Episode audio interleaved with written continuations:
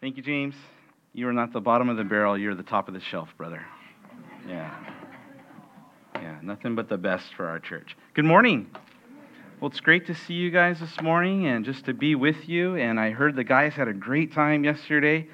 Uh, I lost my sea legs many years ago, so uh, just uh, with you in prayer. But praise the Lord for a great day yesterday.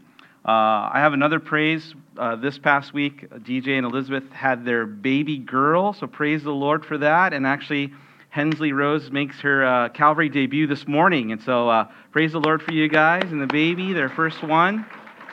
So exciting. Our church continues to grow. I think our last count, we have 12 uh, families that are expecting. So, coronials, right? That's, uh, that's what they're calling them now. All right. Uh, I know James just hit the announcements. I, I do want to also invite you this coming Sunday for our, uh, our Easter Sunday services, 8.30, 10.30, our normal times. However, it's going to be uh, a very special message and a great opportunity, really, just to invite your friends and coworkers and families and just whoever you want, come on out. And as James mentioned, after second service, we're going to hang out and have just a big family, you know, potluck luncheon. And if you can uh, hang out for that and join us, man, we would be blessed. It's always a, a good, good time. Um, I do want to encourage you to take some time this week to read through the Gospels and, and focus on the events, really, of the last week of the life of Christ, leading uh, up to the crucifixion, of course, the burial, and then his resurrection, rising from the grave. Today starts what we traditionally call Passion Week or Holy Week. And as mentioned, we, we have a special message this morning. And so if you have your Bible with you, turn or tab over to the Gospel of Luke, the 19th chapter.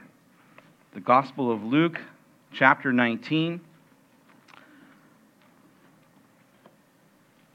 The events of what is called Palm Sunday or the triumphal entry. Oh, thank you guys. Does anybody need to borrow a Bible? If you do, you can.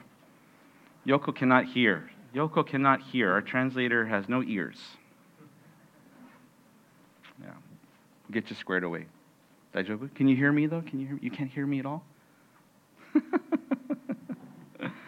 we'll get you squared away, Yoko. All right. So Palm Sunday, uh, the events of the triumphal entry. Yeah, she gave me a thumbs up. Uh, are recorded in all four Gospels.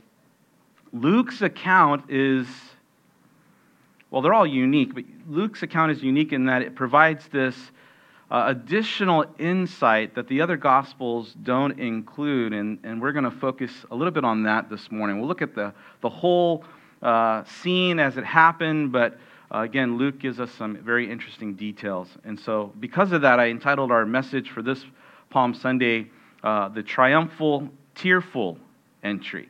Okay? Luke 19, if you're there, I'm going to invite you to stand. We're going to be at verse 28 all the way to 44. I won't read all of those verses, but uh, let me just read a few as we'll get a kind of a running head start here. Luke records for us, verse 28, again, the 19th chapter. When he had said this, speaking of Jesus, so Jesus has just finished teaching. When he had said this, he went on ahead going up to Jerusalem. And it came to pass when he drew near to Bethphage and Bethany at the mountain called Olivet that he sent two of his disciples, saying to them, Go into the village opposite you, where you will enter, and you'll find a colt tied on which no one has ever sat. Loose it and bring it here. And if anyone asks you, Why are you loosening it? Thus you shall say to him, Because the Lord has need of it. So those who were sent went their way, and they found it just as he had said to them. All right, we're going to pause there. We'll unpack the rest, but just for our time of intro, we'll pause there. Let's pray. Father, we thank you again for the morning. Ask that you would speak to our hearts.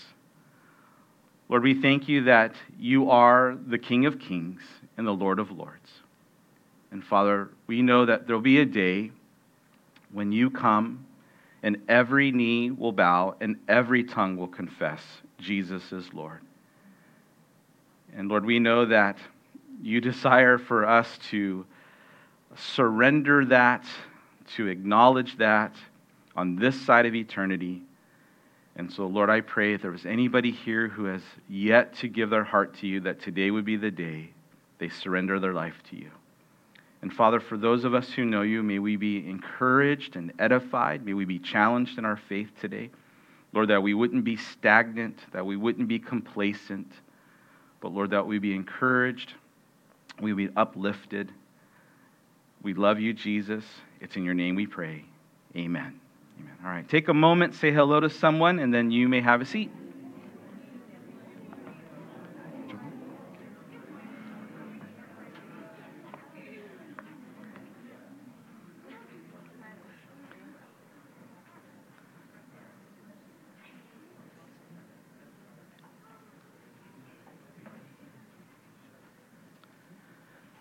There are several scenes of Jesus recorded in the Gospels that I, I would say, I, I, would characterize as surprising. They have a little bit of a shock value. They, they seem to be maybe a little bit of out of character into how we would expect the Lord to respond, react, or even some of the things that he would say that when you encounter them, you, you know, it causes you to pause for a moment and be like, did I just read that right? Like, is that, did he say that? Did he actually do that?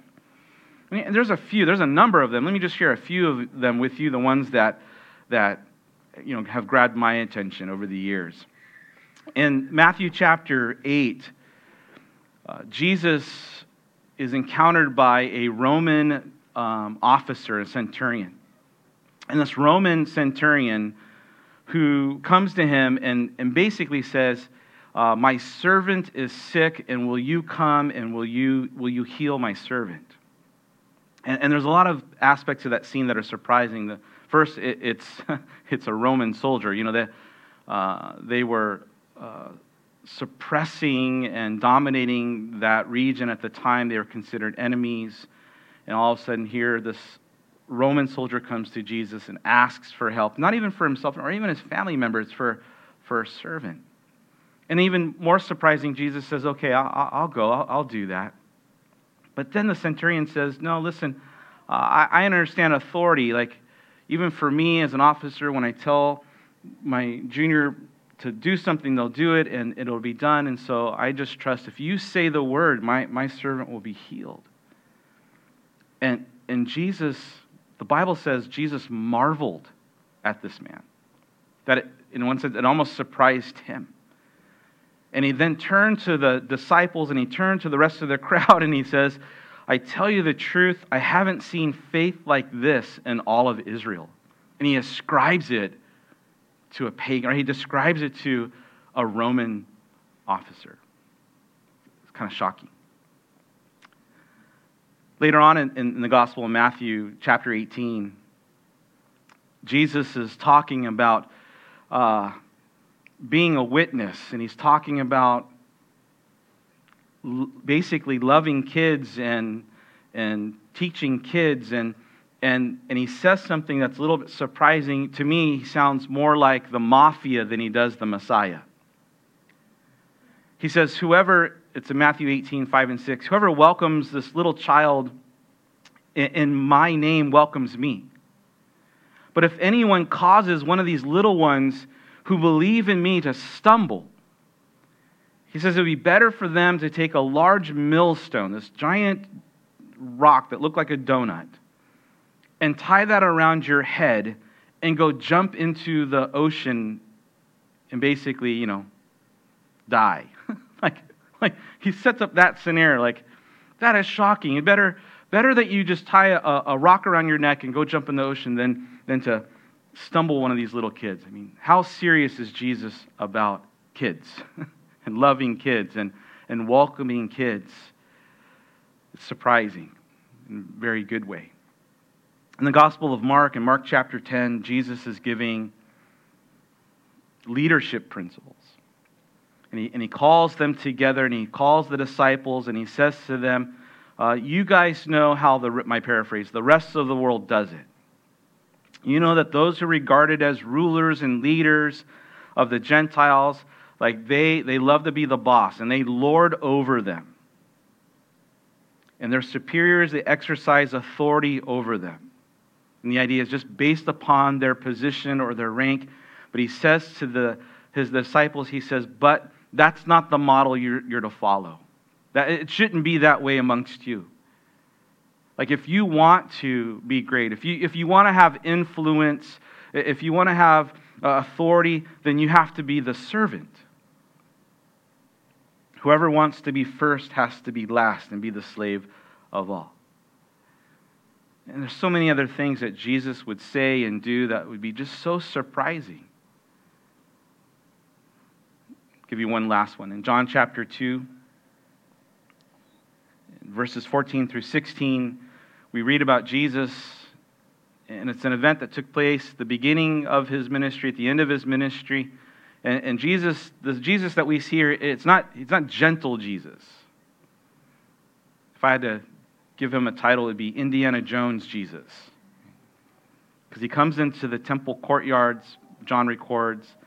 He finds these guys selling you know, sheep and cattle and doves. There's money changers. And of course, we know the, the context. They were cheating people, and, he, and we're told he makes a whip out of cords, and he, and he drives them from the temple, and he, and he flips over the tables, and he pours out the, all of the coins of the money changers, and he drives them all out, and he says, Get out of here.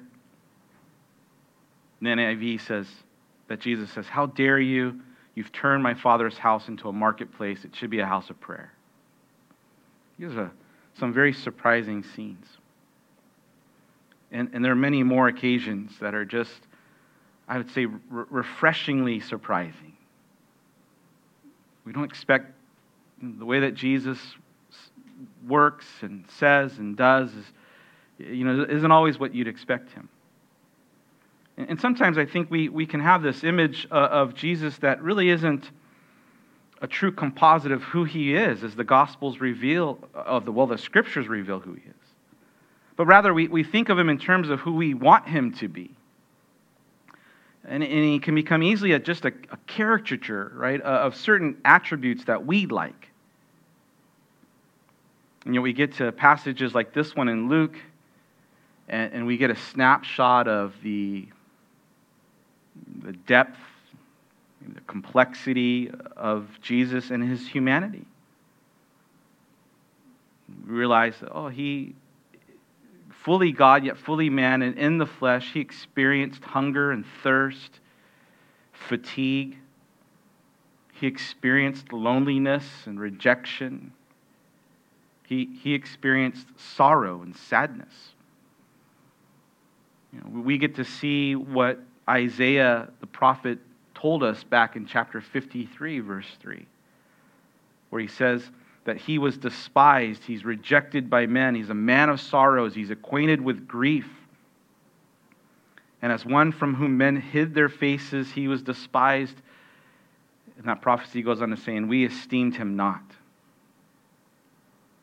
And so, here in Luke chapter 19, the events of, of Palm Sunday, as Luke records them for us, similar to the other Gospels, and we should expect them to be, but, but Luke gives us this insight really to the tenderness of the Lord, to an expectation of the Lord that the other accounts don't record for us. And so, for our time, for us here in Palm Sunday, I want to share three things with you from Luke's account that hopefully be encouragement and a challenge for us.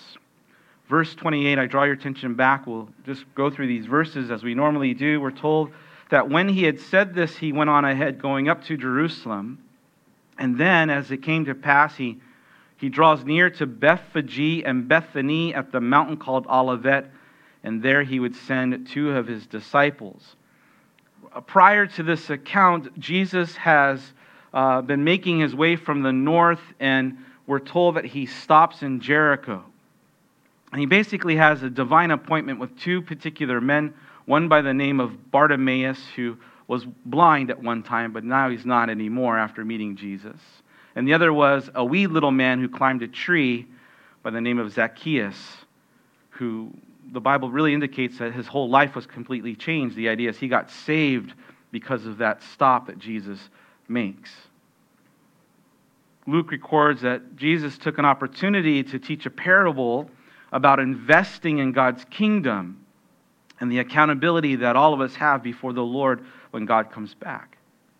And so, having said those things, he's now making his way to Jerusalem. Oh, by the way, anytime we read of any group going to Jerusalem, it's always up to Jerusalem, even though they're coming from the north. I think both true. Geographically, Jerusalem just sits high in elevation, but also spiritually. It's the, it's the epicenter, it's where the temple was and the center of worship. And so they're making their way up to Jerusalem. They get to the neighboring towns called Bethphage and Bethany. They sit on the, the base, actually on the eastern side of the slope of the Mount of Olives. Um, all of this geography, by the way, I, I, hope and pray that we'll be able to go back to Israel um, as we hopefully we'll resume our, our, you know, our tours. We, we used to go every three years.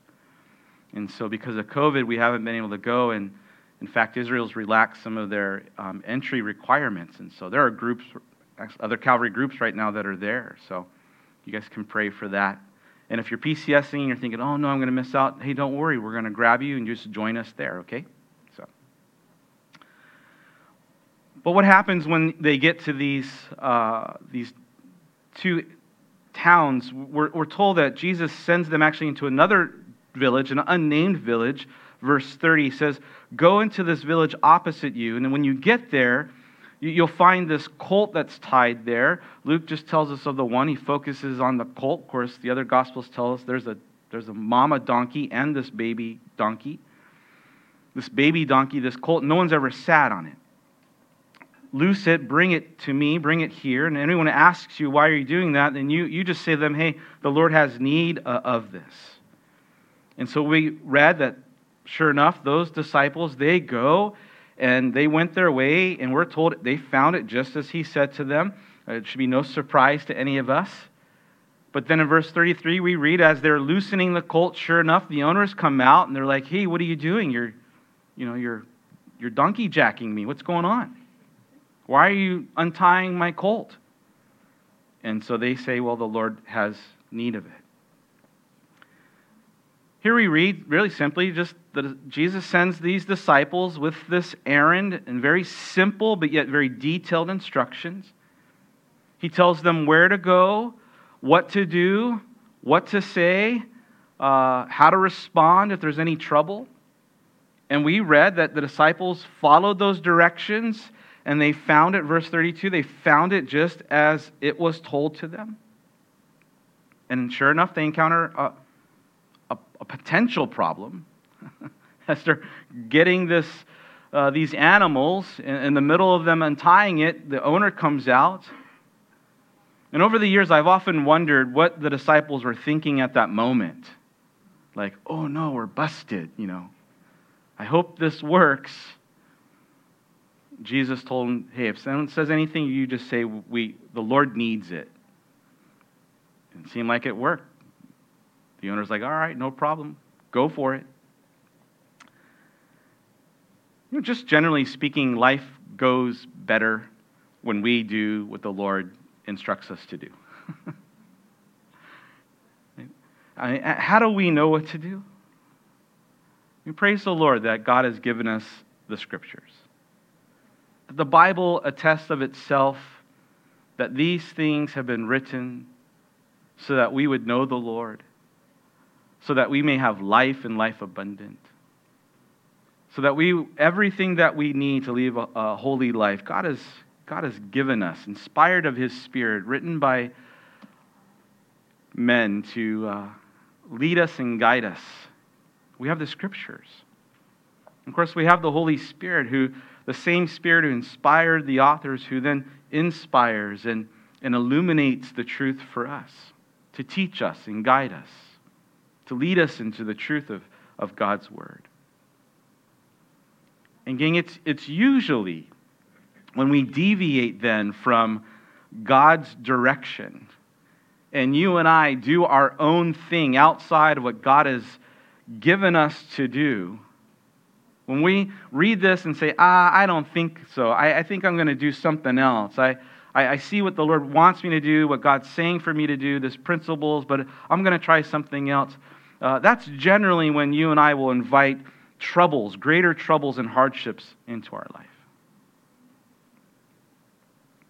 And sometimes people can approach the scripture, I've shared this over the years, the Word of God like a salad bar. Remember salad bars? They don't have any more, right, in COVID. you approach a salad bar, you know how it works. Like you, you get what you like. I'll take some of this, I'll take some of that. And for me, there, there are usually two things that will never be on my plate if they're ever in a salad bar. One is beets, because it just, it'll just color everything, right? Your whole salad ends up being red. That's one. And the other is baby corn. Because what is baby corn? It, it scares me. I think it's like genetically, what is that? It's an abomination. I don't know what baby corn is. but we, we take what we like and we leave the rest. Now, that's okay at a salad bar, but that's not what we should do with Scripture. And yet people do that. Like, oh, I like God's grace. I like the idea of forgiveness. God's blessing, God's provision, I love all that but turn from my sin, die to self, esteem others, forgive people? Oh, I don't know. Right? We, we, we pick and choose. And yet, when we, when we live out the principles of Scripture, when we do what Jesus tells us to do, again, we, we generally find that life will go better than we expected. Not perfect, because we're sinful. And people sitting next to us are sinful. And the driver in the other car is sinful. Right? I mean, life is hard enough. But when we're obedient, I mean, why, why, why would we invite more heartache and self inflicted troubles on top of it?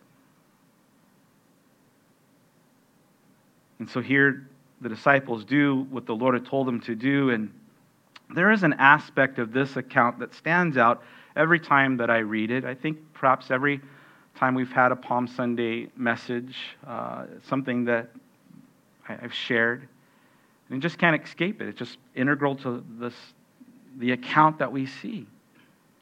And that is that Jesus prepared everything.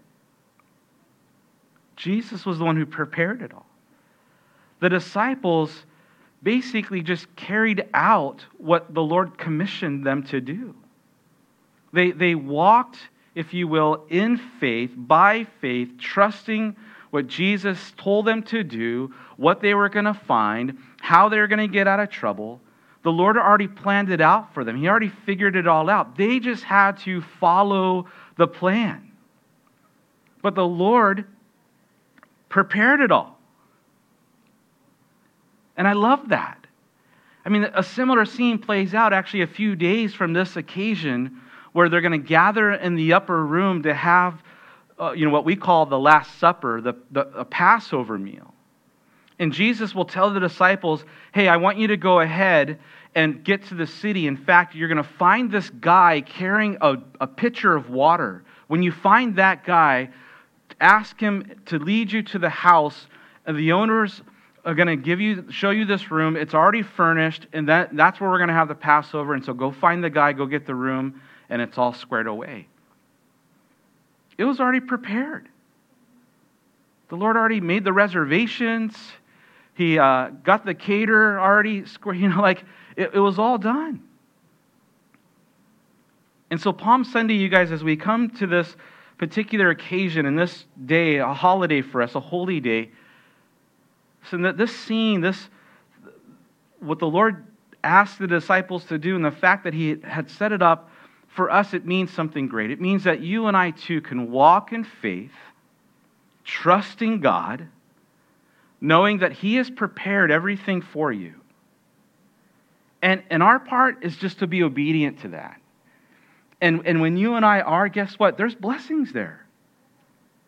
There's abundant blessings. There's great blessings for us. We're just obedient to the Lord, walking in faith and all that God has laid out for us. And that's a principle that we can apply to every part of our life. And it begins even with salvation, by the way. Of responding to God's call in your life just to come to know Him as Lord and Savior. See, He desires a, a, a loving relationship with you, not religion, not rules and regulation. A dynamic, living, growing relationship with the God of the universe. And the Bible tells us uh, what keeps us from that is our sin. Sin separates us from God.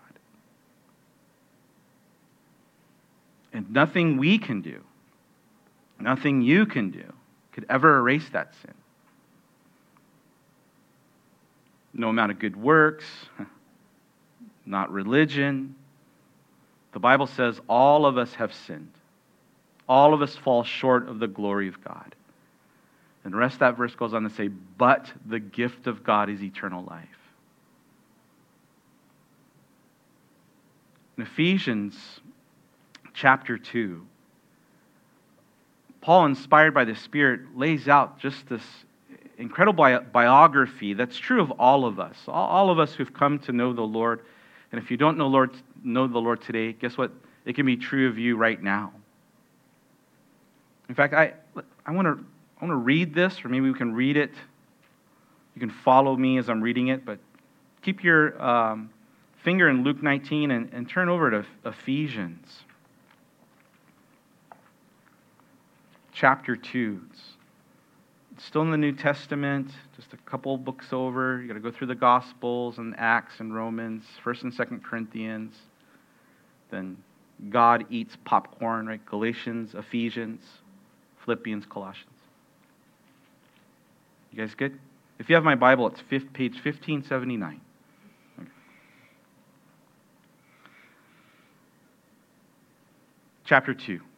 In you he made alive, who are dead in trespasses and sins, in which you once walked according to the course of this world, according to the prince of the power of the air, the spirit who now works in the sons of disobedience, among whom we also once conducted ourselves in the lust of our flesh fulfilling the desires of the flesh and of the mind, and were by nature children of wrath, just as everybody else. But God,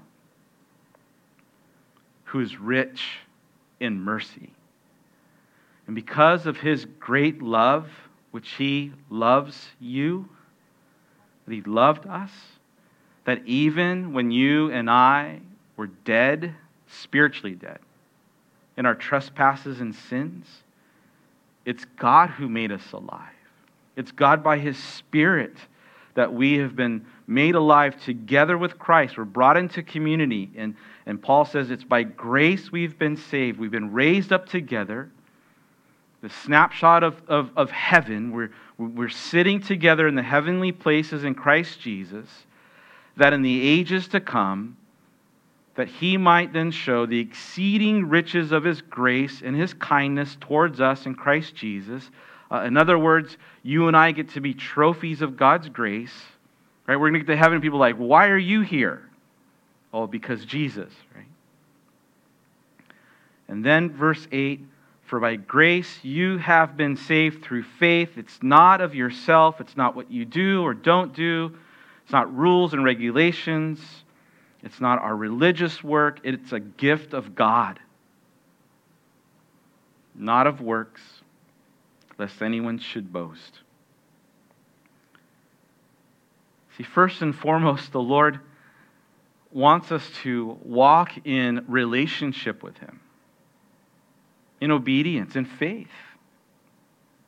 To place faith in what Christ has done. That, that's first and foremost. And that Jesus did everything for you and for me. He provided everything for that. All that remains is to receive this gift that God is offering.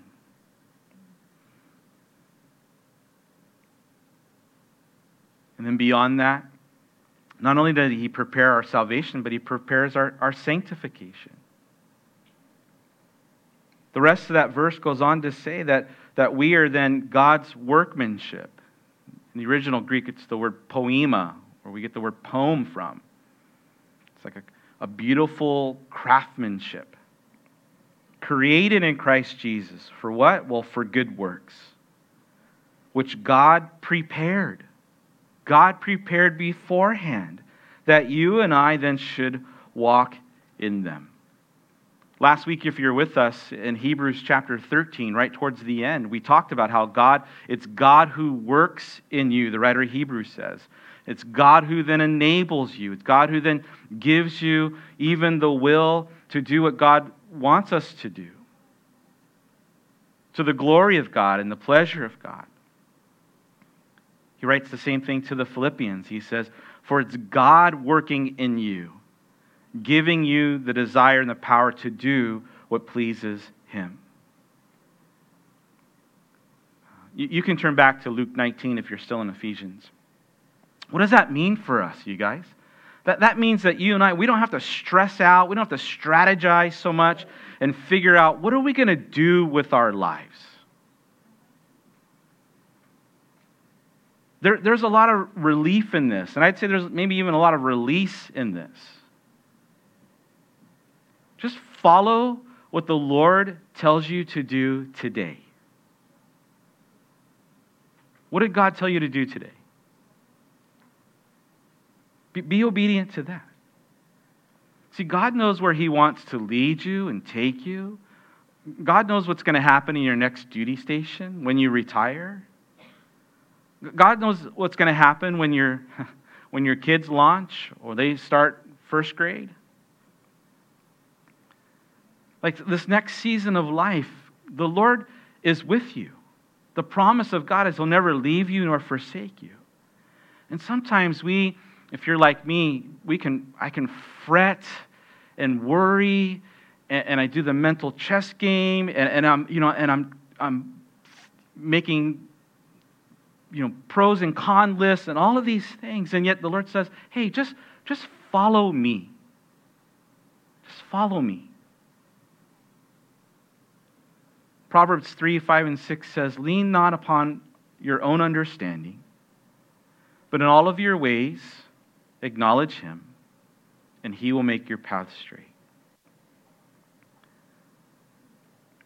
And so the disciples did what the Lord told them to do. They found it exactly as the Lord said. They did and said what the Lord told them to do, and it went well for them. And the, true, the same is true for us. Then we read verse 35. They, they bring this colt to Jesus. They threw their own clothes on the colt. They set Jesus on him. And as he went, many spread their clothes on the road. Verse 37 And then, as he was now drawing near the descent of the Mount of Olives, the whole multitude of the disciples began to rejoice and praise God with a loud voice for all the mighty works they've seen. And, and here's the song they, they break out in this chorus Blessed is the King who comes in the name of the Lord. Peace in heaven and glory in the highest.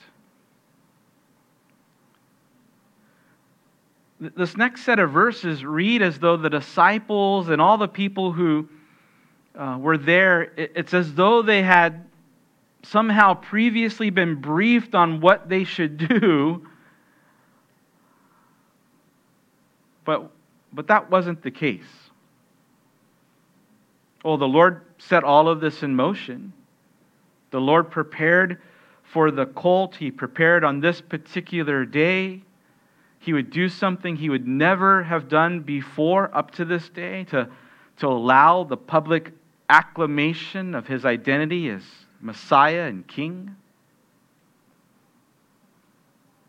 But as the event unfolds in real time, the people respond to what's happening as it's happening.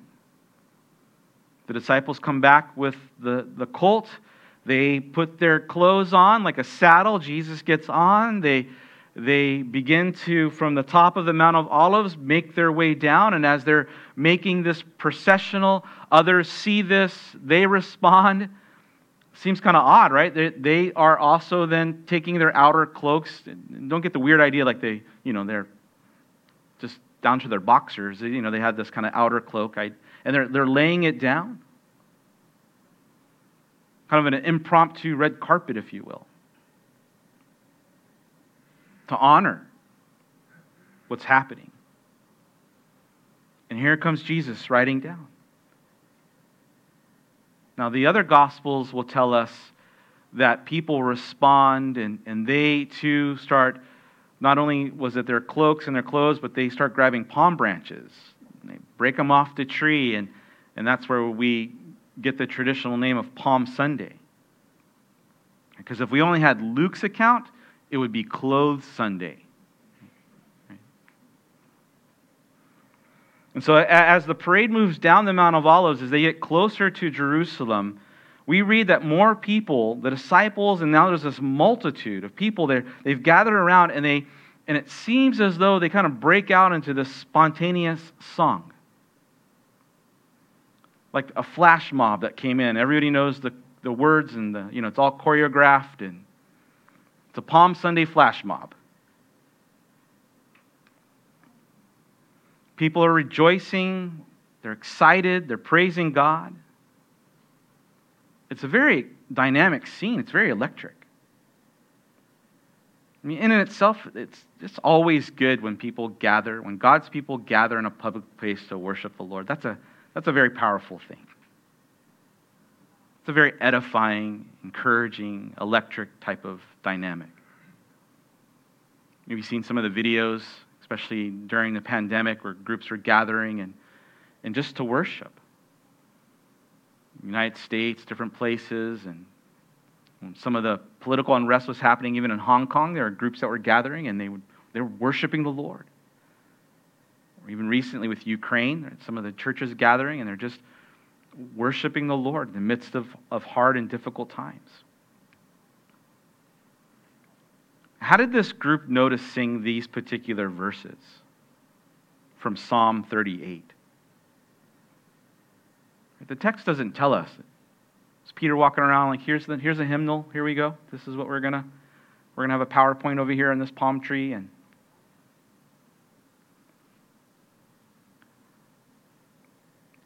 the, the background of what's happening gives us some clues.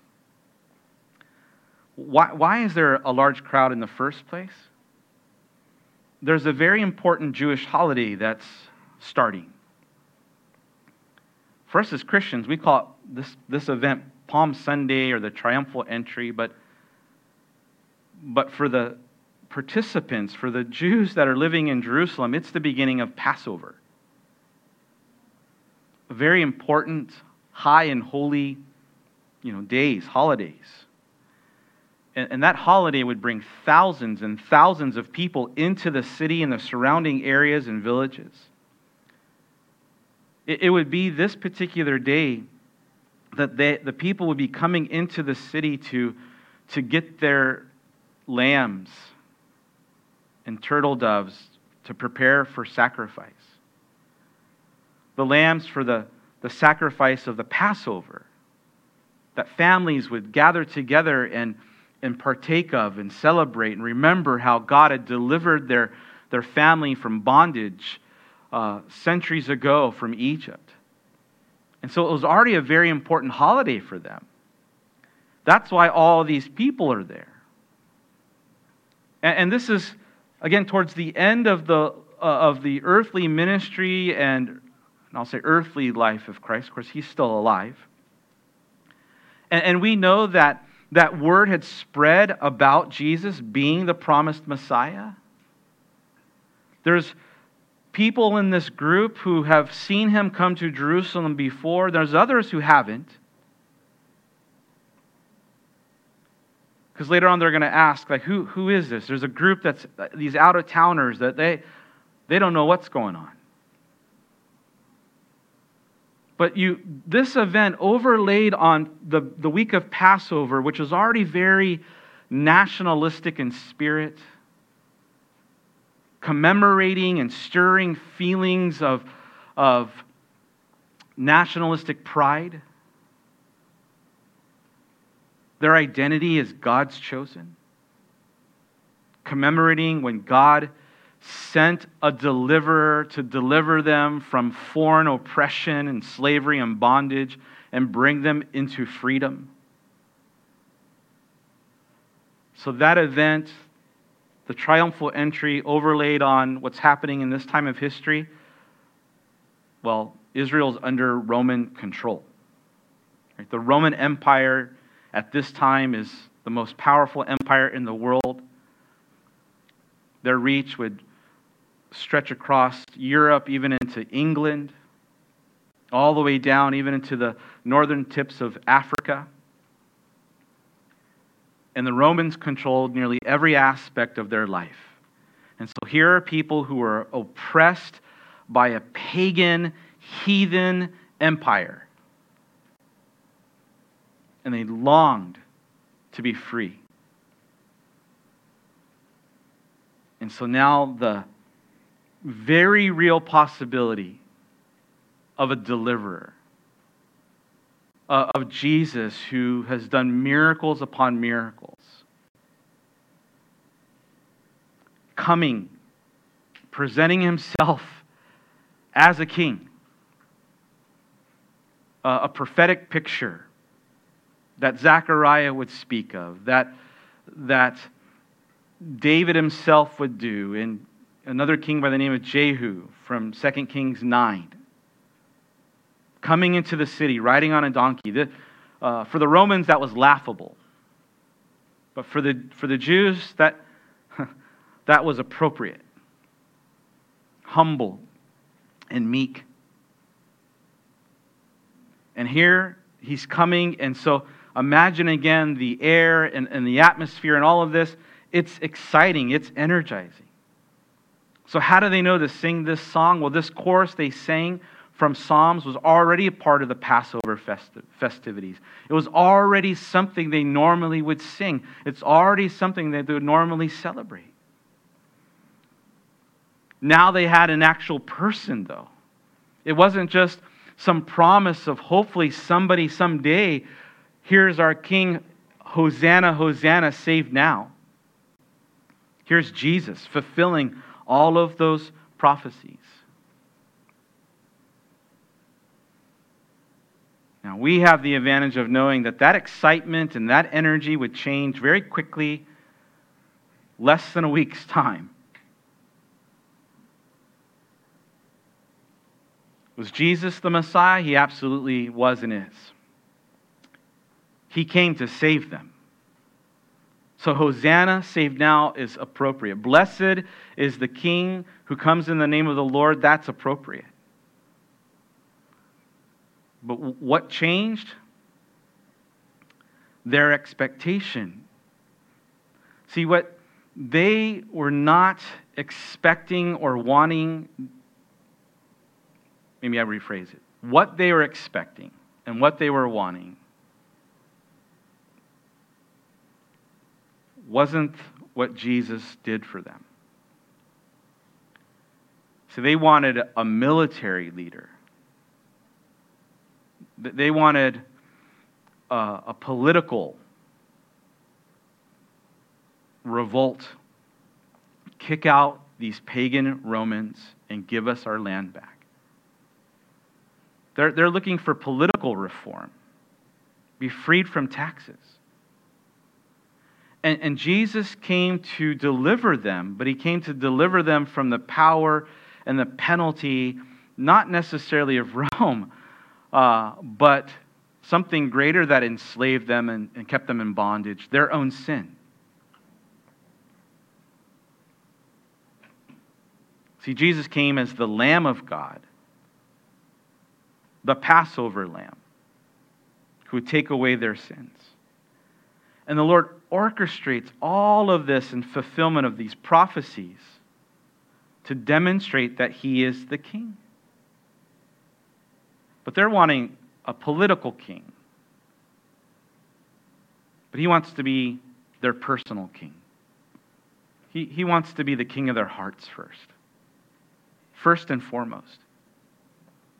Because their true deliverance, their true freedom, their true joy, their true identity, it, it wasn't going to be found in political reform. It, it was only going to be found in a personal transformation. And, gang, that is true for us today. Our ultimate hope is not found in a political party or a political leader. It's not found in policy changes. It doesn't mean that we can't pray for God's grace in those realms of our life. But our hope and our identity doesn't rest in that. Our deliverance doesn't come from that. It doesn't come from an economic or environmental reform. It comes only in the saving work of Jesus Christ, in the person of who Christ is. And that's what we got to get settled. See, even for us as believers, if we're not careful, even today, we can impose our own misguided hope and desire. Oh, that Jesus would do this, that Jesus would affect outward change as though outward change was the solution alone. When God's really more interested in inward change. Because we often think, well, if my circumstances will change, then I'll be good. If my outward, you know, these things that are happening, if, if this would improve or if this would change, if I could just get to this level or this job or this income or have this family or this house or whatever, then, then I'll be happy, then I'll be content. I'll be better off. And what happens? If you're like me, that's what we pursue. That's what we pray for. And again, be careful. I I want to be careful. It's not that we can't pray for those things. But if we make them our all in all, right? If we make them like that's going to be my identity, that's going to be my source of joy, you and I will quickly find that we will not get what we're hoping. Because so often, what the Lord is mostly interested in is your heart. He's, he's, he's interested in the inner work. That's what He often wants to change. Change your, not your outward circumstances, but your outlook. Or change your attitude or mind. Change where we find our contentment and fulfillment. And so Palm Sunday reminds us that Jesus wants to be the king of your hearts, first and foremost. More than outward changes, that the Lord want to change you inwardly. We'll continue, verse 39. And some of the Pharisees called to him from the crowd and said, Teacher, rebuke your disciples. The religious leaders are there. And the Lord responds to them and says, I tell you that if these should keep silent, the stones would immediately cry out. This is a funny scene to me. Because there, in the midst of all the excitement, there are the religious leaders. And in my mind's eye, I just see them sour and salty. You know, they have like a frowny face. They're just watching. They're not happy at all. They're disgusted by what's happening. And as this crowd breaks out into song, they, they are, they're not joining the chorus, right? They don't appreciate it. And so they, they tell Jesus, hey, why don't you tell your followers to keep it down, keep it quiet? It's sad, really. I think it's a mini snapshot into the heart of a person who's just legalistic. They, they, they don't appreciate genuine worship, spontaneous worship. Jesus had a warning. He would say, We got to be careful that we're not like old wineskins.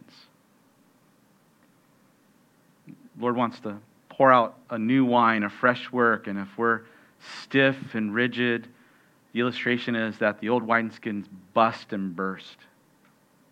But that we're to be like new wineskins, yielded to the work of the Spirit, allowing the Lord to do what He wants to do, so the, the move of the Spirit. And so, again, we don't want to become like these Pharisees, become cynical at worship. And well, Jesus, Jesus engages them, and He basically says, "Listen, even if these people didn't sing." I got my own rock band. All right, All right just make sure you're awake. The stones would cry out, which is fascinating to me. Of course, the Bible says all of creation sings. This imagery of how the, the trees clap their hands and the heavens declare the glory of God. All of creation sings. Sometimes when I hear the birds chirping, even on Sunday morning sometimes, or for us in Okinawa, we get to be near the ocean. You go to the ocean, and it just reminds me, I imagine just creation worshiping its creator. It's a beautiful thing. Well, he engages them, and then verse 41, here's, here's the part that Luke includes that the other Gospels don't. He says that as he drew near, he saw the city, and notice with me, he weeps over it. He weeps over it.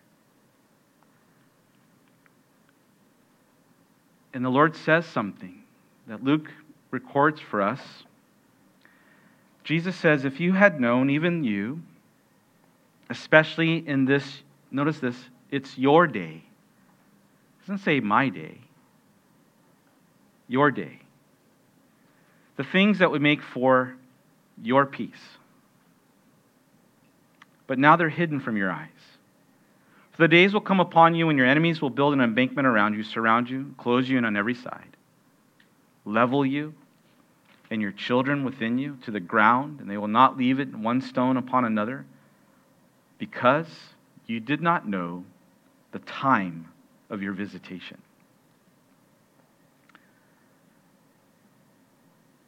As the Lord comes down into the city, we read that he sees Jerusalem, and, and his response is he cries.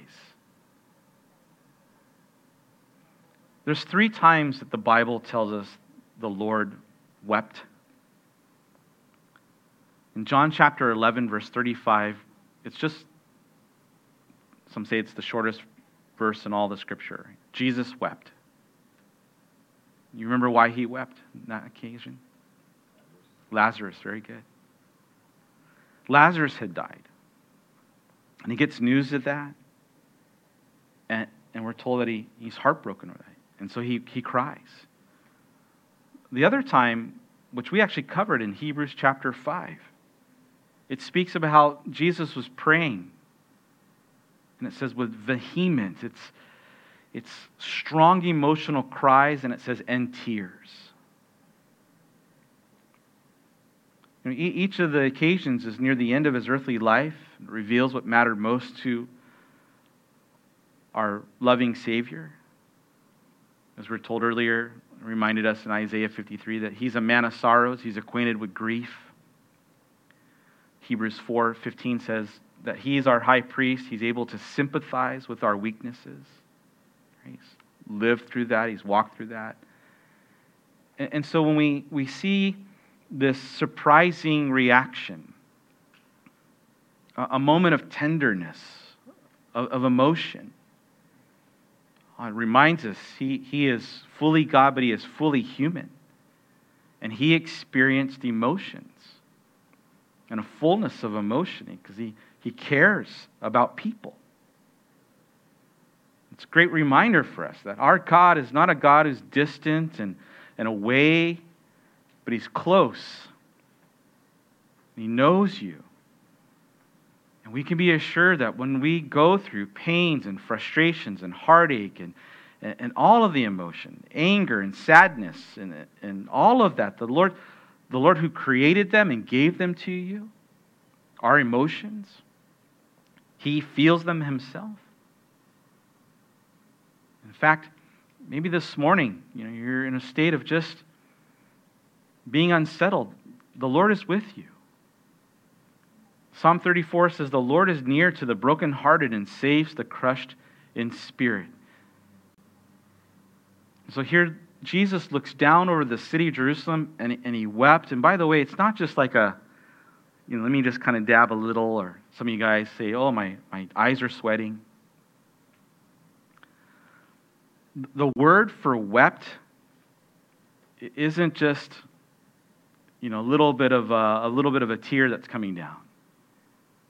It, it, it means it's the Greek word here, it's the word klaio. It, mean, it means like an intense sobbing, it's a, it's a deep grief, a strong emotion. You know, sometimes we, we can have like a little bit of weeping. You're watching a particular TV show or uh, endearing movie or something like that. Um, my wife's like that. My wife's very tender-hearted these things, and and sometimes I feel like, oh, you're just you're just torturing yourself. You know, she's watching that. Uh, hopefully, it doesn't stumble anybody. That that This Is Us TV show. And she's watching just the other, and I look over and she's all crying. this is the greatest show ever. You know. Sometimes just commercials. Anybody just cry in commercials?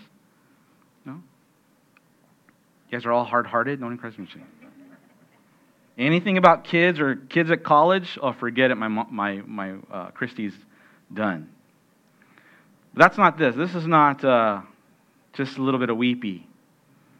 This is intense. This is the kind of emotion that, that suddenly sucker punches you, and it's as though like your gut just dropped out. Right? Just you lose control. It's a deep, deep grief being released. And what makes Jesus respond that way? What he tells us in his own words. The people missed the significance of that day. they caught part of it, but they didn't catch the full the fullness of it. The people missed the peace found in Jesus. He says, This is your day, your visitation, the things that would make for your peace, but you missed it. You know, in a world of political unrest and earthquakes and cancer and COVID, it's God's peace through Jesus Christ that sustains you and me. And it's the only peace that will sustain us through whatever life brings us. We live in a very broken world. People are broken, there are systems that are broken. And it's only in the Lord that we will be made whole. It's only in the Lord that you and I are made whole. And the Prince of Peace presented himself right there in front of him, and they missed it. They didn't acknowledge Jesus as King of Kings and Lord of Lords of their heart. They wanted him to be something else. They're wanting external change, socioeconomic, political change. But they missed what Jesus was offering. Gang, we, we don't want to miss that. You and I don't want to miss the peace the Lord offers and gives us. And so Jesus weeps for that fact, and then he weeps because he knew the people would face a future judgment. He knows that in a few years from this point, the Romans are going to come under a general by the name of Titus in 70 AD and they will ransack Jerusalem. They will completely destroy the temple. Stone will be knocked, all the stones will be knocked over. The temple and the city would be set on fire. The Romans would try to extract the gold. They'll do that by melting part of the, you know, setting the temple on fire, stealing all the, the artifacts. Innocent lives would be killed, the temple would be toppled. But the one who could save their souls was there now. And they missed it. And he's saying, You should have known this. You should have known that this is going to be the day that I came. In our time this morning, we, we don't have time to go through it. In years past, we've talked about all of the prophecies that would lead up to this day, that the Bible predicted that this was going to be the day, pointed to this event when Jesus would present himself riding on this donkey on this particular day, Zechariah, the book of Daniel, and if they had read and believed, they shouldn't have missed it. And because they did, well, it broke the heart of Jesus. And, and this triumphal, tearful entry foreshadows another triumphal entry that, of Christ, one that's yet to come. Because the, the Lord has promised to come back. And, and when the Lord comes back, it's not going to be meek and mild Jesus on the back of a donkey. He's coming in power and majesty. Our, our general will be riding and bringing judgment to this sinful and Christ rejecting world. But you know what doesn't change? The expectation that we would be ready. That's what carries over. That's the principle that remains even for you and for me. That we would be ready for his time of visitation when Christ comes back again. And the Bible says we don't know the day or the hour, but we can know the signs and the seasons, and that they are increasing with every day that passes. The Bible gives us very plain signs and seasons, you know, and, and frequency of that is increasing. And so, church family, I'll, I'll land here. Palm Sunday reminds us